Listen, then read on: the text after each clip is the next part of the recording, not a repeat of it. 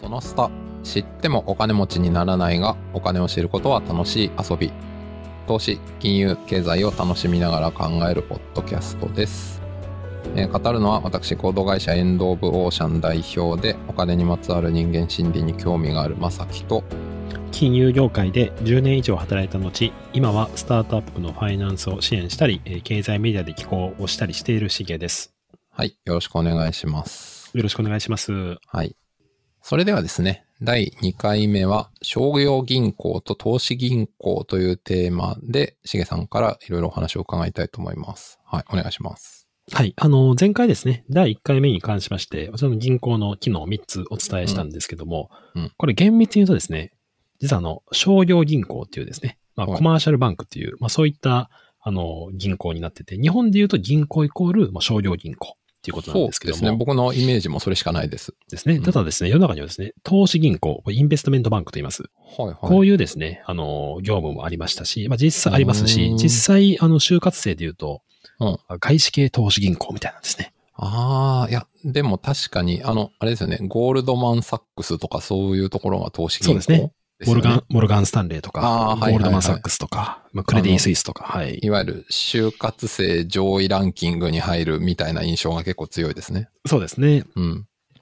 で、あのーまあ、なんか投資銀行とか商業銀行っていうふうに言われたりはするんですけども、うん多分言葉自体は聞いたことがあると思います。うんうん。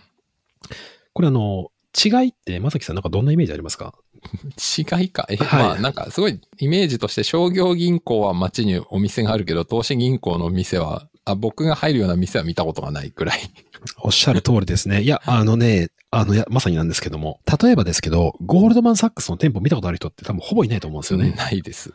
まあ、六本木の、あのー森ビルにあるあるんですけど、あまあでもそれは店舗っていうかオフィスってことヒでルすヒよねルズですね。そうですね。うんうんヒルズにあるんですけど、はい、おそうです。モルガン・スタン、ね、三菱 UFJ 銀行の店舗見たことがあったとしても、うんうん。モルガン・スタンレーの店舗見たことある人ってないないまあ、ないほですねぼいないですよ ね。まあ、うん。で、あの、これ商業銀行と投資銀行どう違うんですかと。うん就活生が投資銀行興味あります。すごい言いますよね。うんうん私の時からすごく投資銀行興味されてはいあはい。の一応私も投資銀行業務って言われるような部門にいたんで、投資銀行業務に携わってたと考えられるんですけども、うん。これですね、結構いろんな本読んでも定義がですね、あのふわっとしてるんですよ。はい。はい。で、一番わかりやすい言い方を説明すると、うん。えー投資銀行業務っていうのは、ざっくり言うと、いわゆる証券会社で、リテール証券業務をやってない法人業務の証券会社って、そういうイメージ持ってもらえればと思います。うん。うん。で、例えば、野村証券。こうれ、んまさきさん多分、店舗とか普通に街中で見たりしますよねあ。見ることありますし、あと自分でも株式投資用とかに口座も持ってるかも。はい野村証券とか。うん。でも多分、ゴールドマン・サックスの店舗は見ないですよね。ないですね野村は見てもと。うん。まあ、これどういうことかっていうと、うんまあ、証券会社には、リテール業務ですね。はいこれは個人向けって意味です。リテールって貸し出すってことですあか、リテールっていうのはですね、あの、うん小売りって意味ですね。ああ、そうかそうか。英語の意味は小売りですよあね、。そうですね。リテールっていう意味なのでで、でも銀行は何かを売るわけじゃないけど、何を売るんだろそうなんですよ。でもででもですね、商業銀行も、多分私のいた新生銀行もそのリテール部門っていうのがあったんですよ。うえ、何売るんだろはい、実はですね、預金、投資信託っていう金融商品売ってるんですよね。うなるほど。はい、そういうことか。そうなんですよあ。なの理で、解。銀行っていうのは投資信託を作ったりとか、もしくは仕入れて販売するうーん。預金商品っていうのがあるわけなんですよね。何年もの金利とかって。ああ、そういう意味では確かに商品ですね。なるそほうど。ですよ。だから銀行の窓口に行って、いろんな相談をしたりとか、資産運用とかの相談とかをしたりするじゃないですか。そういう人もいますね。はい。で、それは証券会社もやってるし、銀行もやってますよね。うん。うーん。でそれを個人向けにやってる。これがリテール業務です。うんうん。あ、理解です。なるほど。はい。なので、例えばまた私がいた日本長期信、前の新生銀行の前身の日本長期信用銀行、これは法人特化の銀行だったんで、あ、うんうん法人っていうか、あの、一部やってました。一部リテールやってたんですけども、うんうん。いわゆるその、プライベートバンキングみたいな、あの、富裕者向けだったんで、うんうん。あの、銀行口座の開設とかってほぼなかったんですよね。あ、そうなんですね。はい。法人なにる、ほ法人に強い銀行なんで。どへえ、ではもい。新生銀行になって、リテール向けっていうのを強化をしまして、ほまあ今から20年前ですけど、スタバと併設して銀行を作るみたいなところ。ーやったりし、て、個人の満足度を高めるみたいなことをやって、うんなのうで、んその、世の中の CM とか見ると、銀行の CM っていうのは基本的に一般生活者に対して金融商品を売る。リテール業務。うんなるほど、なるほど。ありかいっす。うんで我々が野村証券とかを街中で見るんですけども、うんうんこれも、もうほぼ、あの、リテール業務、すなわち株式を買ったり売ったり、投資信託を買ったり売ったりするとこの相談窓口みたいなところがあるわけなんですね、当然。ああ、はい、なるほど。でも今みんなネットバンクで買うのが当たり前になってるじゃないですか、ほとんあどの場の合、かが。株とか、株とか投資信託ってことですよね。うん。で、まあ、20年前じゃあどうしてたんですかっていうと、まあ、証券会社やっぱり一定注文とかしてたわけなんですよね。まあ、インターネットがそんな普及してないしてないですからねまだ、そのオンラインの講座とかできてないですもんね。ナイスでから。なので、うまあ、そういった、なんていうか状況だったんですけれども。なるほど。じゃあ、そういう、そのリテールの観点では、商業銀行と証券会社は、ある意味競合なわけですね、完全に。もう完全に競合ですあ、ね。いや、今聞いて納得しました。完全な競合やん。まあ、どっちかっていうと、銀行がそっちに入った感じで、もともと証券会社やっぱ株とかたくさん売れてたっていう中で、あ銀行って株扱えないので、銀行行っても株買えないですよね。だから投資信託とか、そういう、はい。そっかそっか。なるほど。直接の個別の、例えば、〇〇っていう会社の株を買うのは銀行ではできないですね。言われてみれば。できないんですよね。それはあの、確かに。規制があるんで、うんうんそれは証券会社ですと。で、証券会社でも逆に言うとそういう株を売るっていうことを思ってるということは、うんえー証券会社として、例えば B 企業って言われて B 企業が上場します。そこの上場の主幹事になります。その株を売る必要があります。それをじゃあ、えー個人に販売していきましょう。それを支店にじゃあ連絡しましょうみたいなところで連携するっていうのが証券会社の業務になりますよね。うーん。なるほどですね。はい。うで、んこれ今ちょっと証券会社の話をしてますけど、はいはいはいはい。じゃあ投資銀行って何なんですかっていうと、うんざっくり言うと、うんこのリテールうのん視点とかの仕組みがなくて、うん法人向けにサービスをしてる、まあ、そういう会社になりますね。うんうんうん。はい、なるほど法人。業務。はい。はいなので、ゴールドマン・サックスとか、うんモルガン・スタンレーといった投資銀行をうん、我々は街中で見ることはないですね。うん。つまり、個人とか、まあ、個人事業主レベルとか、そういうところはあんまり、相手、相手にしないっていうか、なんていうのかな。自分たちの顧客じゃないってこと顧ですね。客じゃい。ないですね。で、えー例えば日本で言うと、大和キャピタルマーケッツっていう大和証券グループのあはのあ投資銀行があるんですけども、それもうなんですね、大和証券はリテール持ってますけど、大和キャピタルマーケットはもう法人に特化したという、んん。えーそういうような、えー仕組みなんですけども、うんうん。このですね、あの、いわゆる、えー投資銀行業務っていうのが、うんうん日本でもですね、2000年以降、めちゃくちゃ人気が、あ就職就活生や転職にめちゃくちゃ人気がありまして、へえ。まあ、なんで人気あったんですかとあいうとでそすうでね、すよね。なんで あの、まあ、いくつか理由はあるんですけど、うんうん。まずですね、うんあの、リテールの証券会社に行った時の、うんあの、店舗のリテールって、うん。めちゃめちゃ営業の世界の数字の世界なんで、、はいはいはいい。かに顧客に証券を売ってうん。手数料稼ぐかみたいなのがうん。まあめちゃめちゃあるんですよね。で、それでもうすごい実績出して人が初めて法人に行けるみたいな、そういう世界なんですよ。ああ、もうそういう風な、まあ組織内のキャリアパスというか、職業的なそういう仕組みがもう定着しちゃってるわけですよね。定着してます。で、私も今でも覚えてますけど、あの、某生命保険会社就職活動で受けました。はえー最初の5年間はうん。法人業務はまずできませんと。なるほど。で、それに対して合理的な理由あるんですかって僕聞いちゃったんですよね。生意気にも、就活生の時に。うんうんあえて困ってましたね。あの、うん保険会社。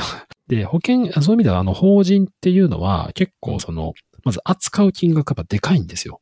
うん、まあ数百億とかですから、その普段数千億とか、はいはい。ね、M&A ででかくなってくると。なるほど。で、やっぱり扱う金額はでかいん、ね、少数精鋭なんですよね。うん。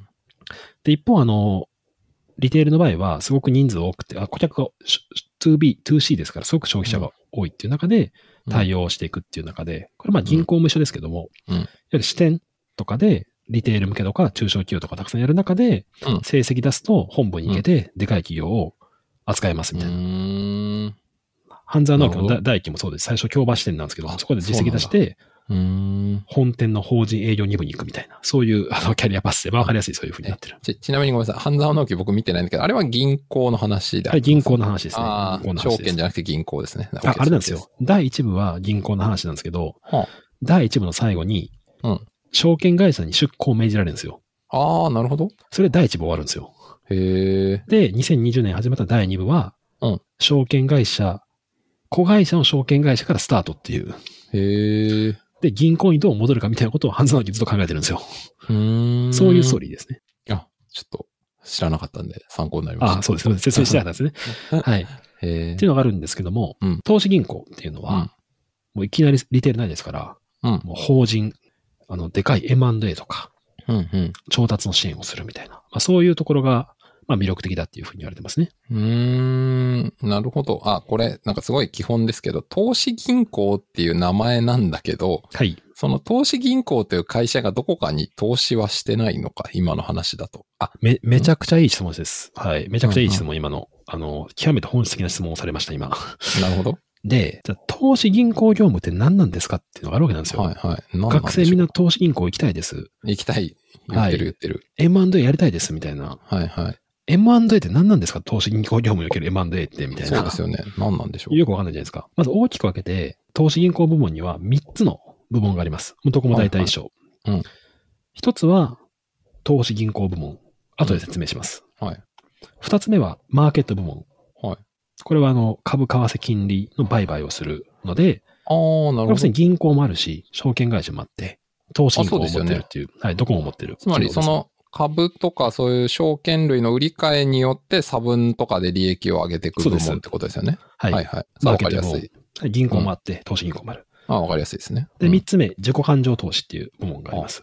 となると、この1番目の投資銀行と3番目の自己感情部門、これ多分馴染みないですよね。全然わからないではいす。ちょっとじゃあ、あのー、個別に説明していきます。うんうん。でまず、えー投資銀行業務っていうのがあるんですけども、うんうん。あの、これ、もう、この業界で言われます IBD っていうんですけども、はいはい。インベストバンキングディビジョンで IBD でああ、す。なるほど。そのまんま。はい。で、もう伝統的な IBD っていうのがもう、なんていうかもう、あるんですよね。はいで、投資銀行ではもう王道、IBD。うんで、例えば、黒木亮が、巨大投資銀行っていう本を書いてるんですね、小説、上下があるんですけども、へえ、はい。それの主人公も、もともと日系企業から外資系銀行に転職して IBD でバリバリ仕事。事をすると。うんうん。じゃあ、この IBD、投資銀行業務何なんですかっていうと、はい。基本的にはうん。企業のうん資金調達の手伝いをするっていう仕事なんですよね。なんか結構イメージと違いましたね。あ違いましたなんかないや、名前の響きとなんかやってること が、あなるほどと。あき企業、だからお客お客さんのまあ大企業とかわかんない。はいベンチャー企業とかなん、サイズ感わかんないけど、そこが事業とか経営のためにお金が何らかの形で必要だから、そこをサポートっていうか、そうです。するってことっすよね。はい。へーざっくり、まあ、バランスシート、貸借対照表の右側には、負債と純資産があります。うん。負債は借り入れ、純資産は株式の調達。うん。うん。うんこの2つの調達をアレンジメントをする、支援をするっていうのが、伝統的な投資銀行業務あです。そうなんですね。はい。へえ。え、じゃあ、普通の商業銀行、何してるんですかっていうと、伝統的な商業銀行はうん、大企業に対して融資をします。うんうんうん。しかも自分たちで。で預金がお金があるんで、融資をするっていう。うん。ですよね。でも株式のところ、すなわち株式市場から調達をするとか、はあ。そのあたり。りは銀行は扱えないわけなんですよね。それは規制でってことです。あ規。制、規制、そうです。規制もあるんで、株式の引き受けとか必要だったりするんで。うんうん。なるほど。で、アメリカは先ほど第1回目申し上げたように、うん。直接金融が強いので、うん。その、いわゆる負債の、うんあの、これデッドキャピタルって言うんですけど、うん そこの調達を、例えば、社債のアレンジをしたりとか、うん。うんうんうんあ。とは株式のところで、うんいわゆる増資と言われる第三者割当増資を支援したり、うんうんうん。あとは A 企業がうん B 企業を買収することによって事業を大きくしたいですと。うーんで、企業を買収るするってどういうことかっていうと、株式を買うっていうことなんですね。B 企業の株式を買ほう。どね。はいはい。で、そこのアレンジを提案をするみたいな。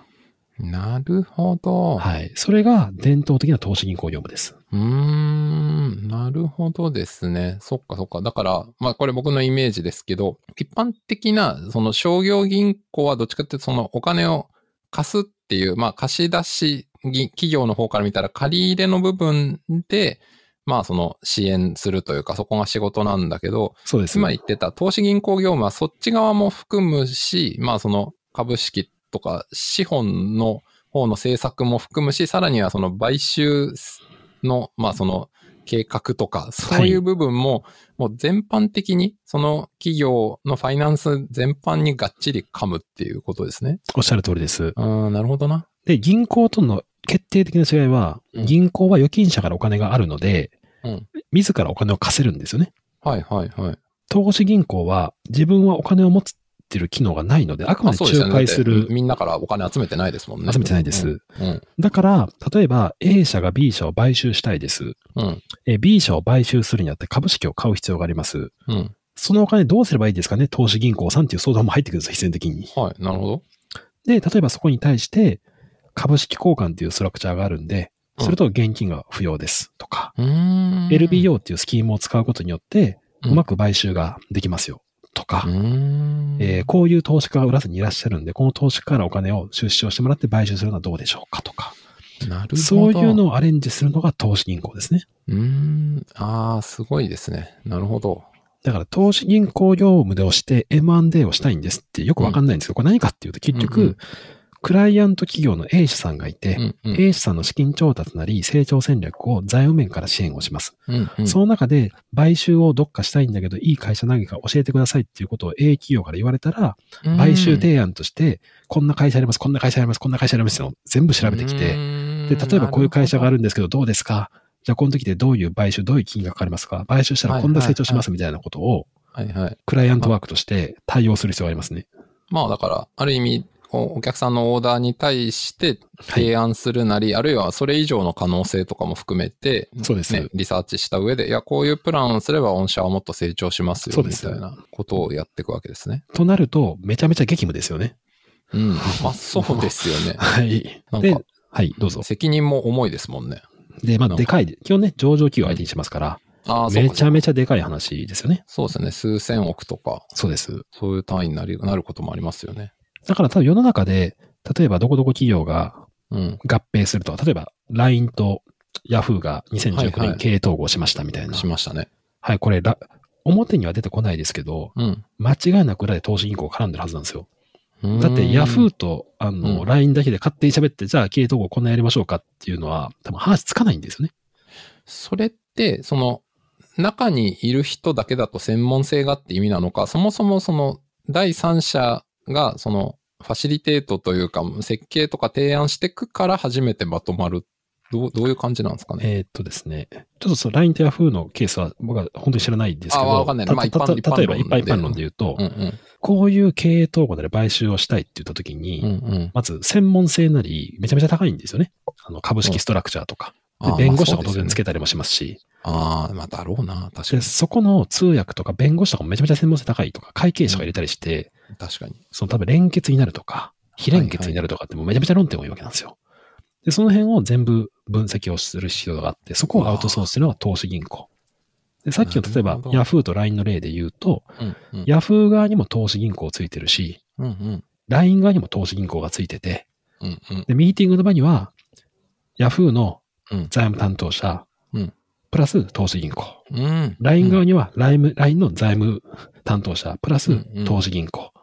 うんで、それぞれにプラス4大事務所もつくみたいな。そういう中での話し合いですね。うんよ四大あ、4大法律事務所ですね。弁護士事務所。ああーの、森浜田とか、西村崎とか。まあ、つまり、企業の担当者だけではなく、投資銀行と弁護士はい。と、まあ、場合によっては会計士とか、そういう人がもう必ずお互いセットで出てくるってことですね。あと場合によってはマッキンゼーとかも入ってきますね。あ戦略あーを、戦略コンサル。あ、戦略コンサルの人も入る場合もあるんだ。戦略コンササル、会計コンサル、投資銀行、うんえーリーガルアドバイザーみたいな。ル。うんうん。法律。はい。なるほど。あ、すごいですね。そういうことか。で、そういなるうほどのをまあアレンジするのが投資銀行業務ですね。うーん。いやいや、なんとなく少し分かってきました。はい。うん、、で、彼らの一番の強みっていうのは何かっていうと、うん。まずアセット持ってないです。アセットっていうのはその、預金者から集めたお金持ってないので、そうおですよね金は出せない。うん。出せない。だから手数料ビジネスなんですよね。はあ、なるほど。で、これあの、レーマン方式っていうんですけども、はい手数料だって決まってて、まあ、3から5%とかで決まってるんですけど、例えば1000億のディールをはい M&A、1000億の買収提案を M&A 成立させました。はい。それに対して、えーまあ、買う側、アドイバイザーで、例えばつけるじゃないですか、投資銀行。うんうんで、大体3%とかなんですよ。あの厳密にはもうちょいあるんですけど、いろいろ手数料のやり方が。はいはいはじゃあ1000億の案件黒字したら3%なんで30億ですよ。えそういうビジネスですね。手手数料30億。はい。い。ちょっとどれぐらいの時間軸とか工数かはパッとわかんないけど、それでも、その単位が大きいから、はい。なんか、そんな数十億っていう金額が出てくるっていうのが驚きですね。そうなんですよね。うーん。で、例えばもちろん銀行が融資をして、1000億の融資をして、うんまあ3%の手数料、うん。あうん金利取れたら、まあ30億じゃないですか。そうですね。でも銀行の場合はですね、不良債権のリスクがあるんで、うんせ1000億貸したけど、返ってこなかったら全滅しちゃうじゃないですか、1000億。そうですね。まあそういうリスクがある。うん。一方、投資銀行の伝統的な投資銀行業務は手数料ビジネスなんで、うん、うん。まあ、コンサルに近いですよね。うん。で、あの、これももう経験者わかるんですけど、うん100億の案件と1000億の案件って、うん大してやること変わんないんですよ。ああ、なるほ ど。はい。確かに。すなほるど、と、でかい案件取った方がいいですねっていう話になって、そうですよね。パーセンテージが5000億とか一緒でも。 1兆円の買収とかに、投資銀行は、まうあ、んその少ない人員でうん。サービス提供するみたいな、そういうような伝統的なな投資銀行業務。だ、だから給料がすごく高くできるってことですかね。それもありますね。うん。うで、例えばね、投資銀行とか多分今年間に10人も取ら取らないと思いますんで、ーん。でもメガバンクなるほどとかって普通に年間100人とか取るんですよね。そうですよね。てか、まあいろんな職種合計したらめちゃくちゃいっぱい取りますもようね。数百人とかですよね。うん。で、それはそのリテールとか支店とか配属される中で、本当に一部が、うんあの、そういった法人業務とか、投資銀行はいはもいけるみたいな。っていうような、まあそういったビジネスモデルの違いがあるので、うんうん。あの、まあ投資銀行、例えば今の話だったように、うん投資銀行業務やると M&A とか、そうのん戦略とか、財務とかも全部サポートするわけなんで、うーん。弁護士会計士やり取りもしますと。うんなので、専門性も身につくみたいな、まあ、あったりするんですうーね。んはい。それが投資銀行業務そうですね。なのでで、あの、一昔前の、ちょっと今もあるかわかんないですけど、あの、巨大投資銀行もそうですし、出てくる人もそうですし、よくある、よくあるキャリアがうん、まず日系企業に、うん日系の、 えっと、銀行に入ります。はいで。3年間支店で頑張りました。はいはい。 4年目から本部に行って、法人融資できるようになりました。うんうん。え5年目に、えーそれが、あの、成績優秀を認められて、えうん海外の MBA に行きます。うん MBA を取りました。うんうん。えー銀行戻ってきて、ちょっと働いて、もしくはすぐ辞めて、うん。 外資系投資銀行に行きます。 ありそう。このケースはめちゃくちゃ多いですね。はいはいはいなるほどなこれが、一昔前のうん金融黄金コースですね。うーん、なるほどな。。はいい。はい。で、僕たちの世代ぐらいから、新卒の外資系金融が取り出したんですよ。うんうんで。も我々のちょっと前って、もう新卒の外資系金融がほぼいないんですよ。あ、そうなんですね。じあのゃあ、転職組ばっかり。はい。あの、新卒で、まあ、べ米系とか言われるはい投資銀行めに入るためには、うんぬんみたいなのって、本当に2000年の中盤以降。中盤以降ですね。一応私の記憶が正しければ、うん。日本放送が、うん。えーライブドアに買収されそうになった時があっあ、たんですね。 2000。 4、5年ですね。 4 2004 4、5 5年。まあ5年か。な。はい。はいはいで、その時に、裏でリーマンブラザーズが暗躍してたみたいな感じがめちゃめちゃニュースになったんですよ。うんあ、へえ、はい。で、リーマンブラザーズって誰ですかみたいな話なんですよ。はい。ど、はいどこの兄弟なんですかみたいな話なんですよね。確かに確かに。で、実はそれが、うん、うんいわゆる投資銀行っていうのになって、うんうんうんめちゃめちゃ注目浴びたのと、うん折しも2000年の前半っていうのは、うん。りそな銀行国有化とか、うん。足利銀行国有化とか、うん。うん。メガバンク合併して、三菱うん UFJ できたり、SMBC できたり、みずほ銀行できたり、みたいな感じで、うん銀行のプレゼンスがすごく落ちてて、体力も落ちてる。うん。うん。で、融資をしても、不良債権で返ってこない可能性があるっていう中で、はい。はい。効率的に手数料ビジネスに行きましょうっていうようなうん。方向になって、みんな投資銀行業務に力を入れ出したっていう時期でもあるんですよ。日系企業へが。だかーはいはいはい、なるほど。ら今もうないですけど、うん昔、みずほコーポレート銀行っていうのがあったんですよね。うんうんうん。で、このみずほコーポレート銀行はみんな知知ら知らないと思うんですよ。なぜかというと、うんうん法人特化の銀行だからです。うん。うーん。で、もともとは日本工業銀行。うん日本工業銀行っていうのは、楽天の三木谷さんや、うんうんあのー伊藤洋一さん、グロービスの伊藤洋一さんとか出身の、うん。あ、のー銀行界のトップでした。うーん。超一流。うんそこの法人特化で、そこがみずほコーポレート銀行になって、うん。いわゆる日系の日産の、うん。あ、日本産のって意味です。日本う産んうんの投資銀行だみたいな感じを目指してましたね。へえ。なるほどな、はいやっぱり、もうそれは投資銀行が儲かる道であるっていうことがあったんですかね。儲かる道ですね。その手数料、まあ、金額もでかいし、フィービジネスだし、みたいなう。ーん。なるほどなはい。。でもですね、実はこれですね、うん。日本での話なんですけども、うんまあ、2000年、ちょっと前半とか半ばぐらいから、うん。もう投資銀行のビジネスモデルが急激にさ、変わってきたんですよ。はい。なるほど。今話したのが、伝統的な投資銀行業、はいはいはい。で IBD、はい。IBD ってさっきおもっうしゃそってましたねの、。ザ・うんインベストメント・バンカーといえば、はい。 IBD ですと。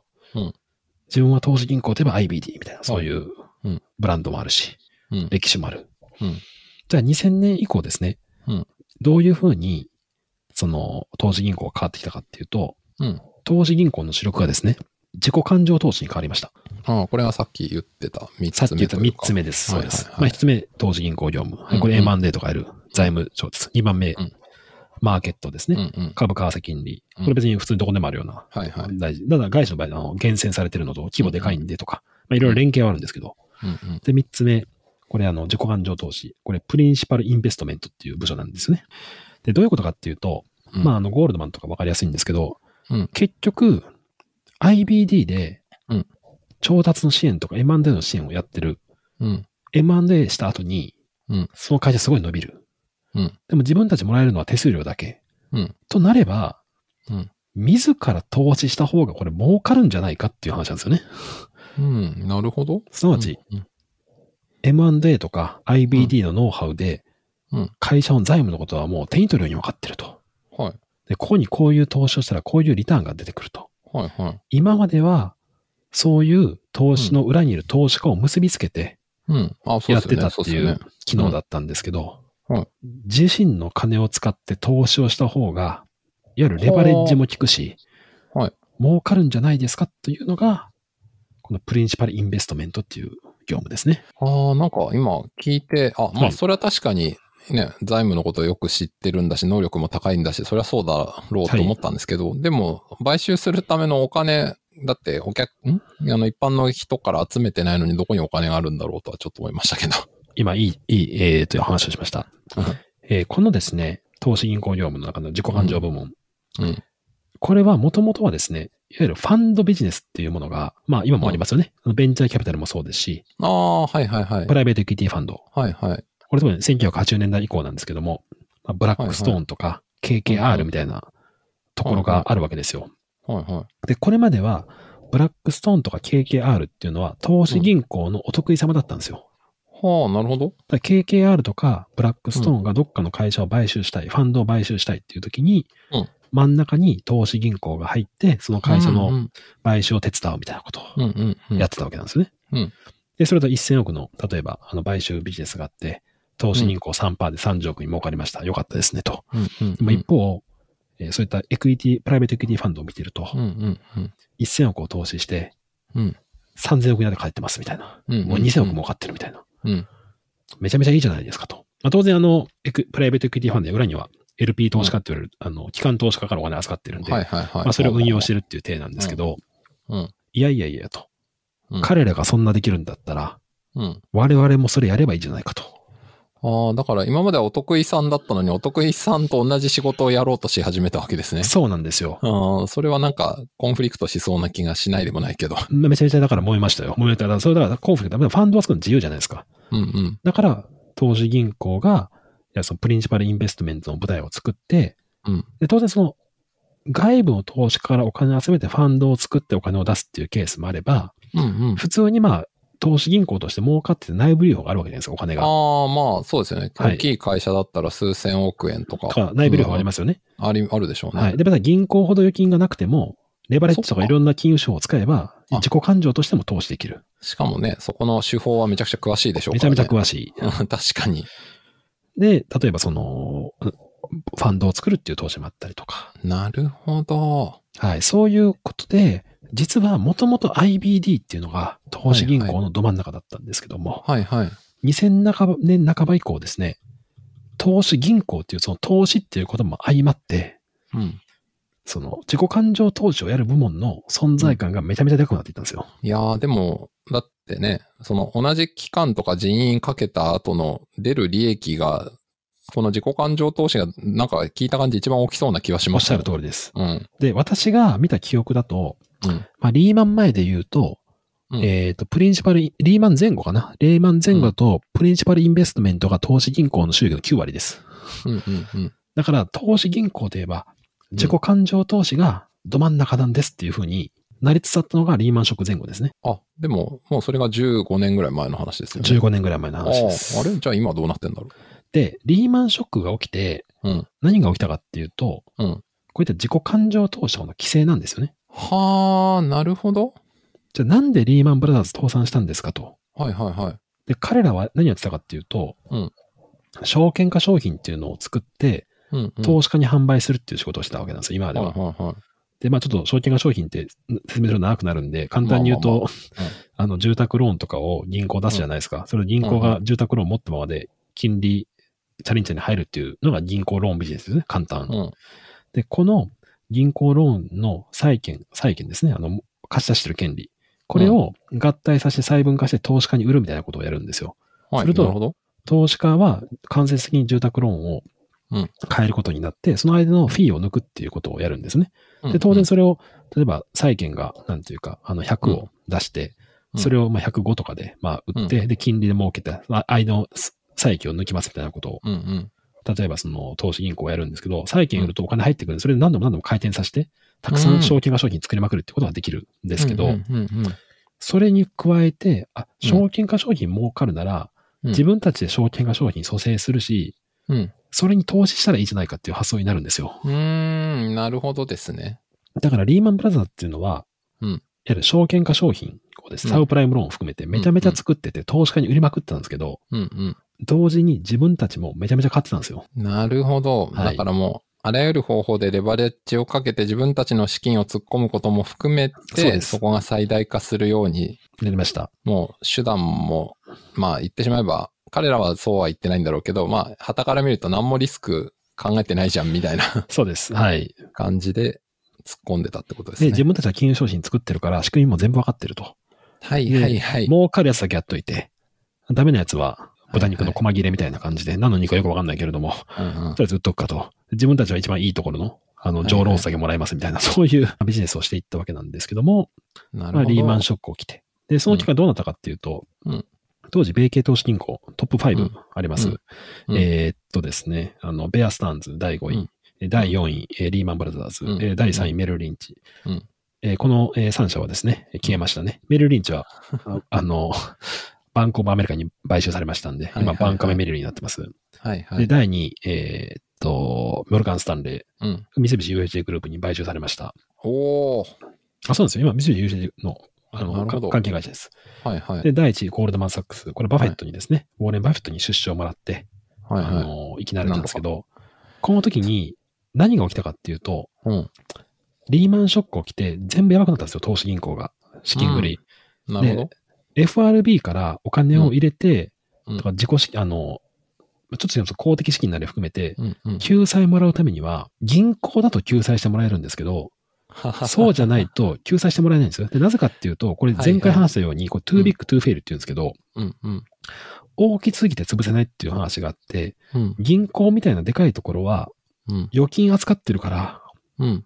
潰れたら銀経済の影響がでかすぎて、そうですよね。みんながお金預けてたり、まあ事業者とかいろいろ貸し出してるから、そうで波す。及する関係者とかが多すぎるってことですよね。はい。なので、うん大きすぎて潰せない too big to fail。うんだから、日本もそうですけども、うんうん公的資金を入れて救うんですという。うんで、それは潰しちゃうと影響力がめちゃめちゃでかいんで、うん。うんうん。税金で一旦つなぎますと。うんうんで、正常化したら公的資金返してもらいましょうっていう。そういうあープランでしたと。なるほど。日本もっていうと、だから、例えば、記憶にあるとこだと、リソナ銀行とかもそんおっしゃなる通り感ですじでしたっけ ?2000、あれはえー、とあれは2003年ですかね。ははいい。はいはい。足利もそうです。うんうんてか、てか、なんならメガバンク全部そうです。あ、なるほど、なるほど。公的資金入ってます。唯一公的資金を返してないのは、私の古巣の新生銀行さんです。うんななるほど。はい。もちろんあんまり言えないですけど、はい。いずれにしても、結局、みんな、危機に陥って国に助けてもらったってことですね。まあ日本も。そうです。アメリカの銀行もそういうことがあるんですね、アメリカも投資銀行でリーマンショックの時そういう状況になった。銀行にみんな変わったんですよ。ゴールドも含めて。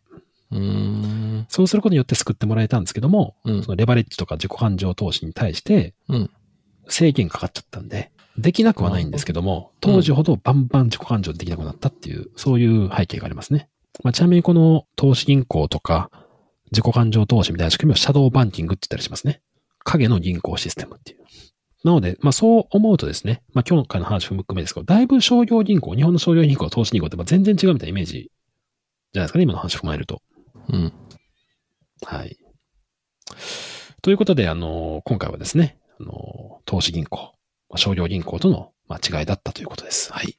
あ、ありがとうございます。いやー、これ、僕も含めて初めて知ったっていう人がすごく多いと思うんで、いやいや、めちゃくちゃ勉強になりました。はい、ありがとうございます。ということで、ありがとうご第ざい第2回終わろうと思います。お聞きいただきましてありがとうございました。ありがとうございました。この番組が楽しかったという方は、Amazon Music や Apple Podcast、Spotify などで番組フォローをお願いします。また、番組のレビューをいただけると励みになります。気が向きましたらぜひ、レビューをお願いします。番組の感想は、ハッシュタグ、アルファベットでシャープそのスタをつけてツイートしていただければ嬉しいです。Google フォームで匿名でも感想をお送りいただけます。リンクは概要欄からご確認ください。それではまたお会いしましょう。さようなら。